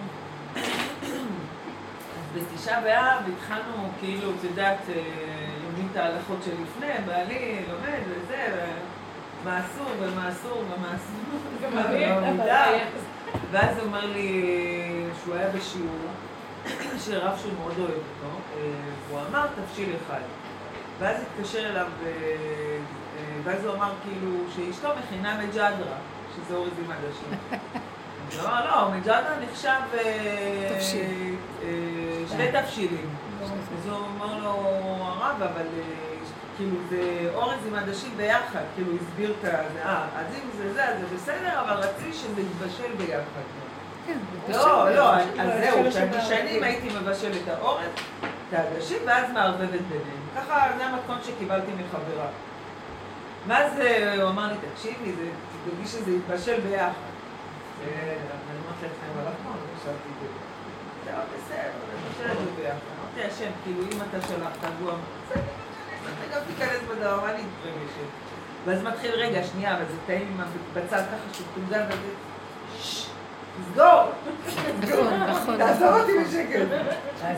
סליחה, זה לא יצא ממש טעים. באמת, ברוך השם, יצא טעים. תראו איך אנחנו בערב תשעה באב, לאכול את העדשים. שמסמלות גלות ואבלות, שיהיה טעים. כן, שיהיה. זה יהיה נאכל את הגלות. שיהיה אפשר לאכול. כן, שיהיה טעים. לא, אבל רציתי להגיד לא לך שתוצא מהדבר הזה, נו. שלא נכנסת למוח, לא נתת לו להרבב אותך. כן, לא, אבל היה לך שתוצא מה...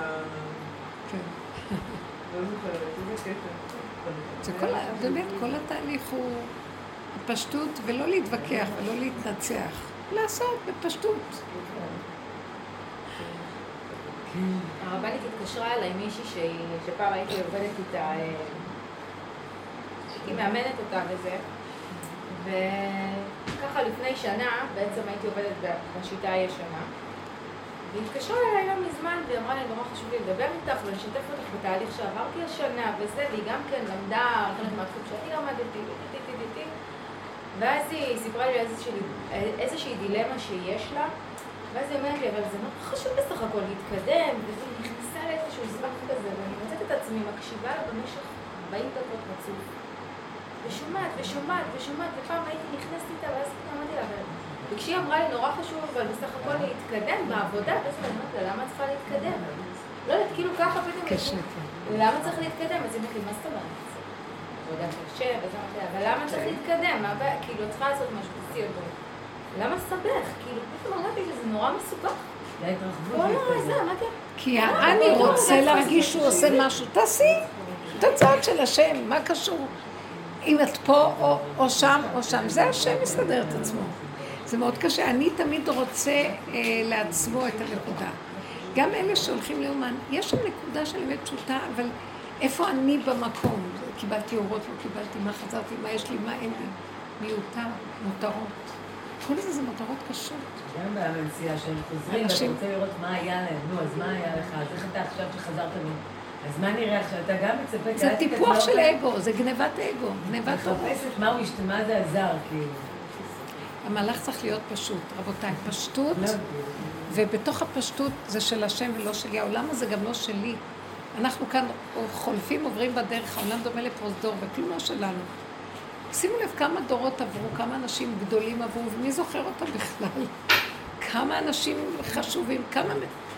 הכל הולך ובאים חדשים והולכים ועוד פעם ועוד פעם, ואדם רוצה להשאיר פה איזה חותם או משהו, שייתן לשכינה את המקום. העולם שלה של השם, ואנחנו רק הכלים שלו. ואז הוא רואה את העניבות שלנו, הוא משתף אותנו, כמו שהשם נותן את התורה על שם משה, תורת משה. זכרו תורת משה עבדי. כי משה רבנו בכלל לא חשב שהתורה שייכת לו, זה של השם שנתן אותה, הוא רק יביא אותה דרכו לתת אותה לעם. מה שאומר לו זה תורת משה, תיקרא על שמך. וזה השם נותן לו. לא שאנחנו כל הזמן עושים מאמצים שיהיה לנו איזה חותם או איזה משהו בעולם ששייכנו. במהלך שאנחנו צריכים להבין אותו, גם יהיה לנו חיים טובים.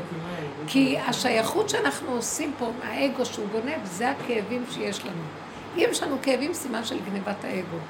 שייכות, כפייתיות, המדוזה רוצה חלק מעצמה. זה הכאבים. כאבים נובעים רק מזה. כי אם זה לא שלי פה כלום, ממה הכאבים? עבר דרכי והולך ממני ועובר, יוצא, נכנס, גנב. זה מאוד פשוט. זה קשה. אם אנחנו נחיה ככה שאנחנו רק צינורות, נגמרו הבעיות. הבעיה נוצרה כי זה נתקע באגו. יש לי בעיה. יש חסימה בצינור. אין בעיה, אין בעיות. נסתלה פה.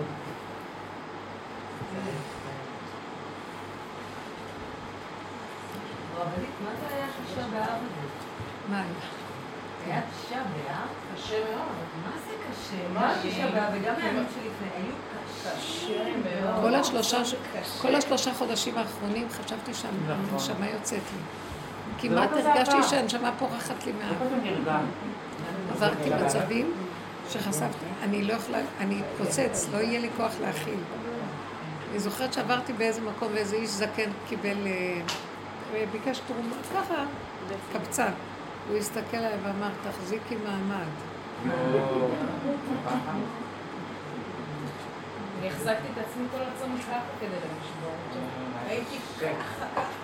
החזקתי את עצמי ככה לא לשבור. אני אמרתי לריבונו של עולם, אז תחזיק אותי, אז גם ככה נמצא מעל הפנים. לא, אני אתן לך חצוב. לא, היה לי פשוט. לא, כי יש, היה איזה משהו קשה מאוד ש... יש מהלך של חזק שהשכינה רוצה להתגלות ויש חרונף, יש אש בעולם על כל מה שקורה. גם מה שראיתי הרבנית זה שזה לא נגמר שם. זאת אומרת, אותן נקודות שהתעוררו חזק מאוד בימים האלה, הייתי בטוחה שאחרי התשעה באב תהיה רגיעה. לא, שום דבר. זה ממשיך. שתמשיך העבודה שם. ממש. לא, לא, יש עכשיו איזה הסוף, בצד של עץ הדת, זה הסוף של עץ הדת, הוא כאילו עכשיו, במחול שהוא מוציא, הוא רוצה להרוג. ואז אנחנו בסכנה, תזהרו לא להזדהות עם שום דבר, כי הוא מתאבד, הוא יסחוף אותנו איתו, במהלך האחרון שלו. אז תשארו כמה שאפשר פחות מזוהים עם כלום, גם לא עם אומן, לא עם הבא, לא עם הילד. תגידי כשאר תעשי, אבל... כאילו, כי הוא עכשיו במחול של טירוף של אש, שכל מה שלידו יישרף ויסחוף אותו. יש פה מישהו בשיר שהלך על ה... עדיף לא להגיד את ה... לצמיחה של ביבי. מה? זה היה ערב צמיחה לביבי, אבל פגשתי מישהו בשיר. היום עשו, כן. אז היא אמרה לי, תקשיבי, אני לא אגיע היום, אני בוער בי, אני חייבת להגיע לעצרת של בעד ביבי. אני חייבת חזק לעד? כן, זה מה זה היה? איפה עושים את זה? איפה? עשו את זה עכשיו, היום. זה כיכר רבין? בירושלים. בירושלים. מי זה מעניין? שמי, הוא שם, אין מה לעשות. פחות שיהיה לו מוטיבציה לעשות את הדברים שצריך.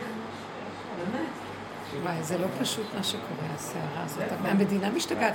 זה סוף הציונות החילונית. זה הסוף של המדינה. איך שזה נראה, זה בית משוגעים. הבג"ץ הזה, וצורת השפיטה הזאת, וצורת הדברים, ואיך שהיהודים מופקרים פה שיהרגו אותם. את הולכת בירושלים, והכותרות בערבית, והאנשים הערבים מסתובבים בכל המקומות, יש כבר תחושה, והם הולכים, מסתכלים עלייך. זה הפך להיות משוגע. כל היהדות הזאת שנשרדה דורות בשביל שתבוא לארץ ישראל, והערבים מתהלכו כאן, כאילו זה שלהם. מה רוצים לעשות פה החילונים? מדינת כל אזרחיה, קודם כל מדינת היהודים והערכים היהודים. זה משוגע מה שקורה פה. אבל איך קומץ של שמאלנים טיפשים מנהיגים פה את המדינה? איך יכול להיות? התקשורת. מפחידים אותה מאוד הדתיים לאומיים, מאוד בלחץ. נותנים כבר פייט, לא החרדים, אבל החבר'ה נותנים להם פייט. כי הם... נותנים להם פייט. לא, כי הם אנשים ערכיים מאוד, והרצון שלהם לארץ ולמדות. אז שילכו לאוגנדה ולמינכן, למה הם רוצים לעשות פה? לא מגדירים למה אתה... עכשיו מגיעים לשם. יוצאים מהווה חופשית, יוצאים מהווה חופשית, כולם לזה מגיעים. אין מעמדות, שוויון מלא. ממש לא.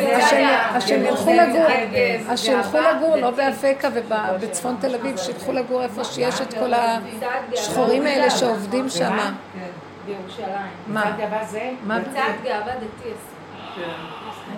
היה אור בטלוויזיה, זוג עדים לאומיים, לא יודעת, איזו מסלובה שהם כאילו התחתנו ועכשיו הם החליטו, ואני ראיתי את זה ואמרתי, יאללה, השם כאילו ההסבר שלהם שהשטר זכר זה לבהמות, לא לגברים. לא מאמינה שזה היה למחברים אמיתיים, לא יפתו בחוצות. אבל בהמות לא משמשות, לא אמיתיים, אמיתיים בהמות לא משמשות מישהו במינו. זה היה כיפה סרוגה כזאת. זה קשור לעץ הדעת, זה לא קשור לבהמה. בהמות משמשות מין אנשים שהשם ככה ברא אותם. יש כאלה שאת רואה שזה עליהם, שזה התנהגותית, שזה משהו אחר. לא, זה הכל מעץ הדת, זה הכל מהשד של עץ הדת, זה לא יכול להיות. זה לא נטיות טבעיות, כי אין בהמה שטבעי לה לעשות את זה. זה לא יכול להיות בטבע של תסכול כזה בעולם הזה, אז הוא נולד לפעמים. מי שמעתי פעם רב שאמר לו, תשמע, זה התיקון שלך, וזה מה שהשם. להפך. תצריך לכם בזה. אבל הוא צודק, זה תיקון. זאת אומרת, הוא הסכים איתו שהוא צריך להיות. לא, אמר לו, אני רוצה, לא יהיה לי אהבה בחיים, אני לא יוכל להביא ילדים בחיים, כי השם ברא אותי שאני אוהב דברים דתיים, דברים על חבר'ה שגדלו לא במקום איזה דתי, הם מרגישים כל הזמן שמשהו שלא, ואז הוא אמר לו, אתה צריך אז לחיות בלי יחסי איזה יישוב, בלי זה. זה הכיסים את כל החיים. זה לא ככה השם ברא אותך, אתה לא יכול לעבור על זה, אתה לא יכול להצדיק את זה. צריך להיות מאוד חזק בזה. יש כאלה ש... יש כאלה לא עושים משכב זכר. הם לא עושים ביניהם משכב זכר. אז מה הם עשו סוגים? אני לא קיבלתי ניסיון, הם לא קיבלו ניסיון. הניסיון שלהם זה לא בדיוק מולד. זאת אומרת, יכול להיות שזה ברוב המקרים זה מולד, אבל יש דברים שלצערי כאילו עם התרבות של היום, מתיר, זה מתיר. עזבו, יש דברים מטורפים היום בעולם, ואנשים, תראו, נתנו את זה דוגמה, כשבן אדם נכנס לכלא, אז הוא חווה, צריך להיות שם עכשיו 20-25 שנה, ועל כורחו הוא נכנס לחוויה כזאת. עכשיו, הוא לא היה כזה, הוא אף פעם לא היה כזה, הוא בחיים לא חשב להיות כזה, אבל מתוך המציאות שנכפתה עליו, הוא נכנס למציאות כזאת, כשהוא יצא, הוא המשיך להיות אדם כזה, כי הוא מתרגל לזה. אז יש עניין של הרגל, אבל יש את הקטע המולד, לדעתי החברה עשתה עוול, וגם הם עשו לעצמם עוול. התירו, יש חברה של שפע, מטרנית, שאומרת בואו תגידו שאתם גאים, ושיש לכם זה, זה נכון שיש לך זכויות כאן. זה הקליפה. אבל התפיסה היא לא נכונה, כי כאילו התאוות צריך לעשות עליהם, כאילו רוקע ארץ על המים, ממש לתת עליהם הקו, וגם לי יש תאוות. כל אחד עם הקשיים שלו, בדיוק, אי אפשר לתת לזה דרור. אי אפשר לתת לזה דרור. זה לא שאומרים, כאילו, לקחו אותם ועשו להם, כאילו, את מבינה, כאילו, יש כל כך הרבה איסורים, יש כל כך הרבה בעיות, אז דווקא אותם, למה? כי הם נפלו בקטע של הטירני, בחברה שופעת, שזה נהיה... היתר, אפשרי. ואוי למי שאומר שעוסקים אותו. כן, נכון. יש אנשים שמתמודדים עם זה, ומתחתנים, וירדים ילדים. יש בעולם החרדי, יש טיפולי המרה. הולכים לפסיכולוג, שאמרו, אז ככה המרה. אבל חכים את זה, כן. לא גברים, ומסתכלים שזה לא ממש עוזר להם לטיפולי המרה. מה זה טיפולי המרה?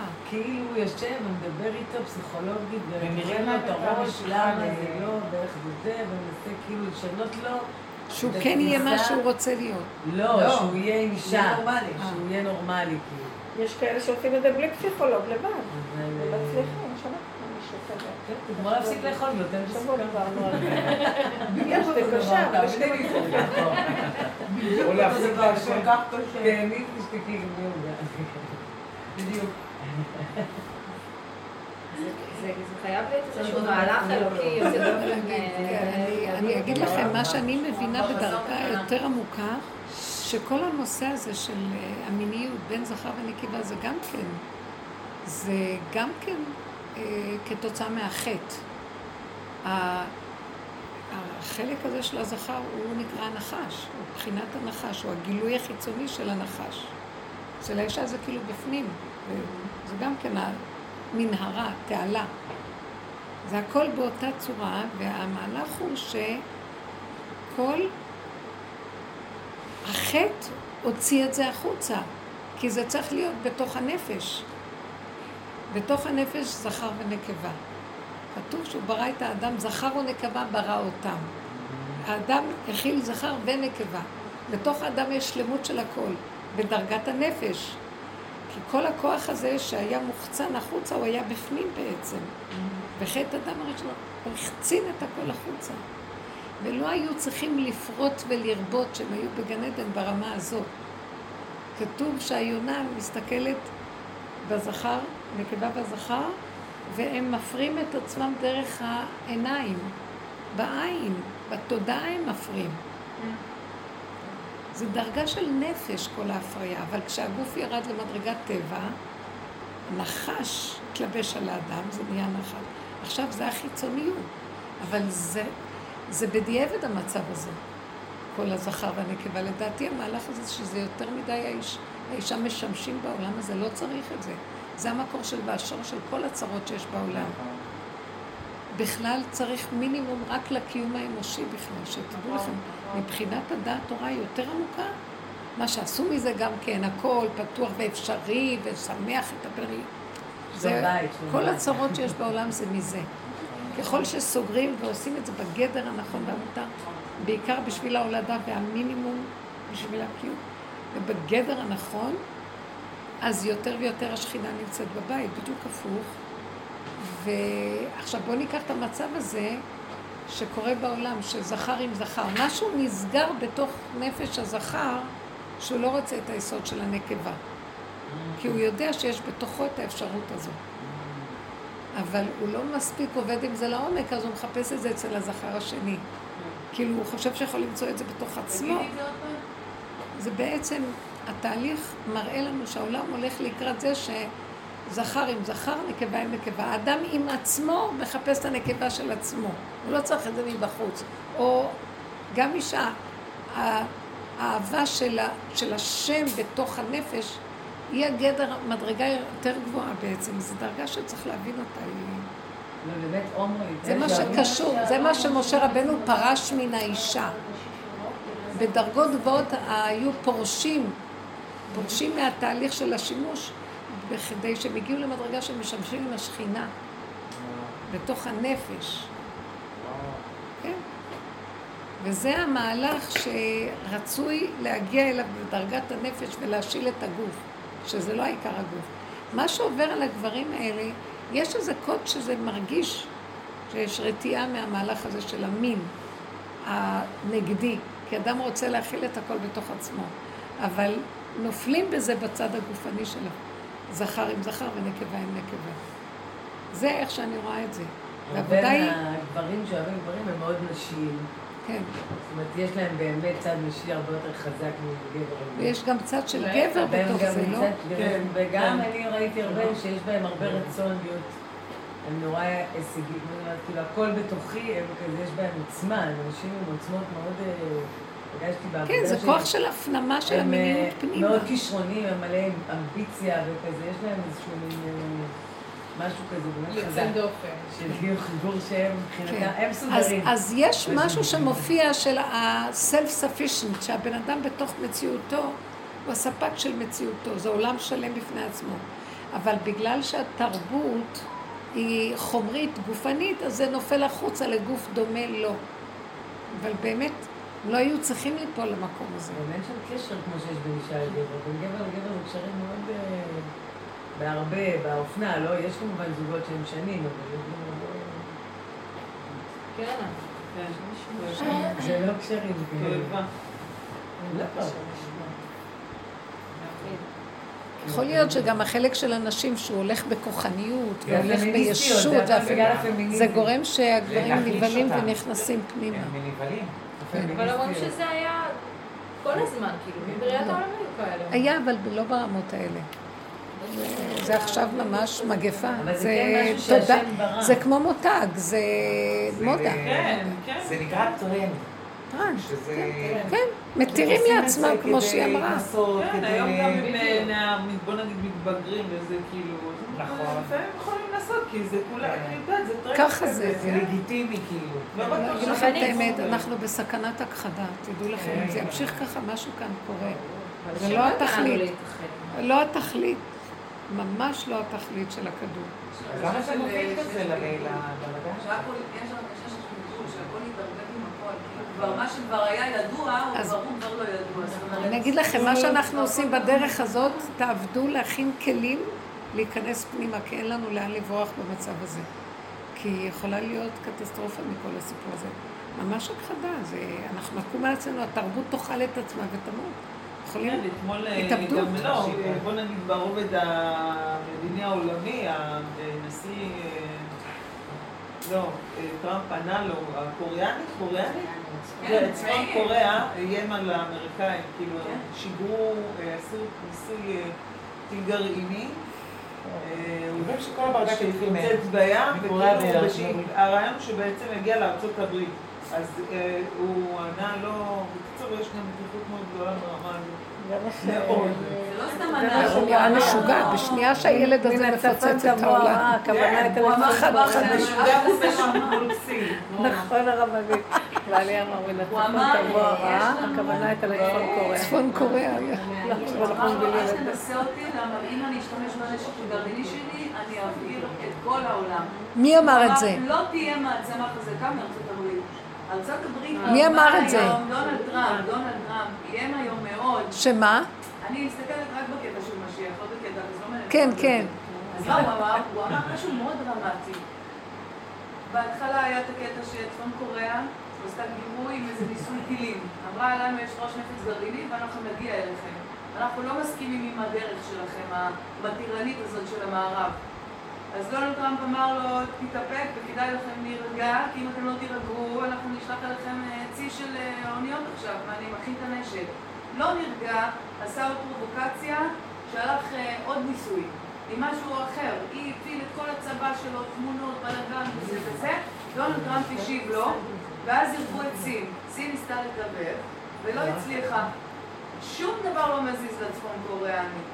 לא מפחיד אותו כלום, אז היום טראמפ אמר לו...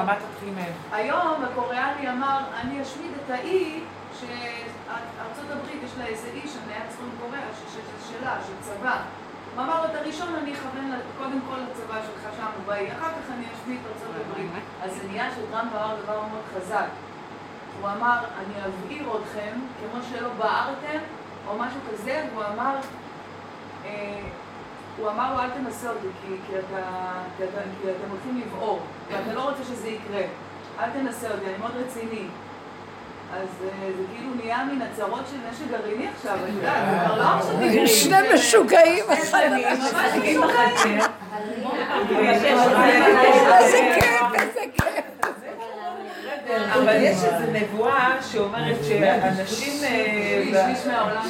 שאנשים ישרפו במקום, שיהיה איזשהו משהו שאנשים התקלו במקום.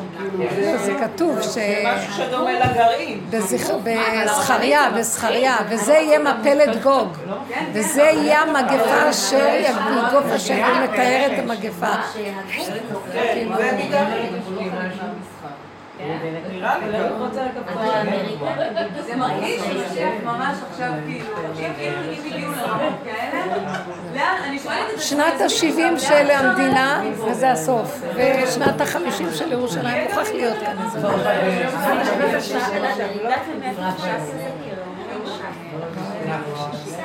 דווקא את כל המשוגעים והסובלים למיניהם מאוד שמחים בזמנים האלה, שלא רק הם סובלים, כל העולם הולך לבעור. כן, זה טוב. מה, אבל הרבנית תהיה ישורה. זה יבוא בחסר. אין מצב שהשם יביא יותר. זה ההכנה של הדרך הזאת. דלת אמות, לכנות דוד בחדריך, סגור בנפש, סוד הנפש. יהיה איתו בזה. כי אי אפשר להכין את החרדה. ברור, אני לא אסתדרו. זה יהיה אחרי... שנות ה-70 בעוד שנה. 70% יותר. זה השנה הזאת, לא? חצי שנה. בטח.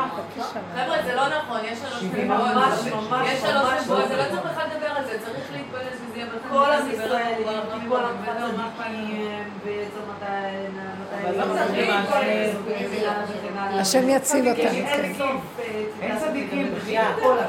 לא, בסוף לא יישאר כלום. לך מי בוא בחדריך, סגור דלתך בעדיך, דלת אמות של עבודה פנימית של אמת, למחוק את המוח, כי הוא יביא את כל החרדות והפחדים ויכולים למות עוד לפני שזה יקרה, ואנחנו צריכים להיכנס בקטן, קטנות, ועם הפה להשם כל הזמן. זה השמירה הכי גדולה.